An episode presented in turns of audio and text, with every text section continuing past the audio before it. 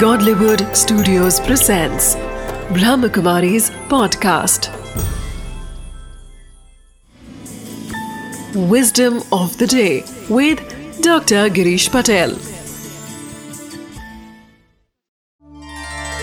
नमस्कार ओम शांति आज मैं आपको एक बहुत ही गहरी विस्डम देना चाहता हूँ सचमुच आपने अगर इस बात को समझ लिया तो कितनी ना बड़ी समस्या आ जाए, कितना ना खराब व्यक्ति आपके जीवन में आ जाए तो भी आप निश्चिंत रहेंगे। ये विस्डम है कि एक फूल जैसे बनो।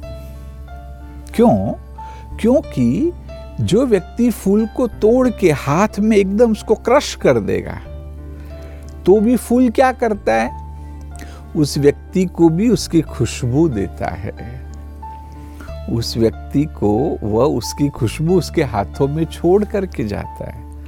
तो वास्तव में हमको भी ऐसा ही बनना है कि कोई जीवन में रुकावट डाले, कुछ समस्याएँ करे, आपको नीचा दिखाने की कोशिश करे, आपको उल्टा पुल्टा बोले, तब भी बस ये याद रखो कि मुझे फूल जैसा बनना है। अर्थात वो फूल का गुण है।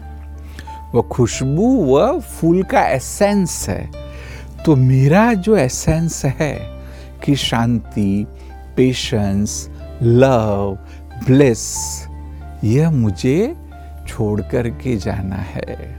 शायद तुरंत न भी हो, परंतु कुछ समय के बाद तो उसको उसका रियलाइजेशन होगा और तब ही आपका जीवन सार्थक हो गया। ओम शांति। Of the day, Do not change your goodness. At any cost by looking at someone else's behavior. The goodness given inside you is the gift given by God. The more you use them, the more they will increase.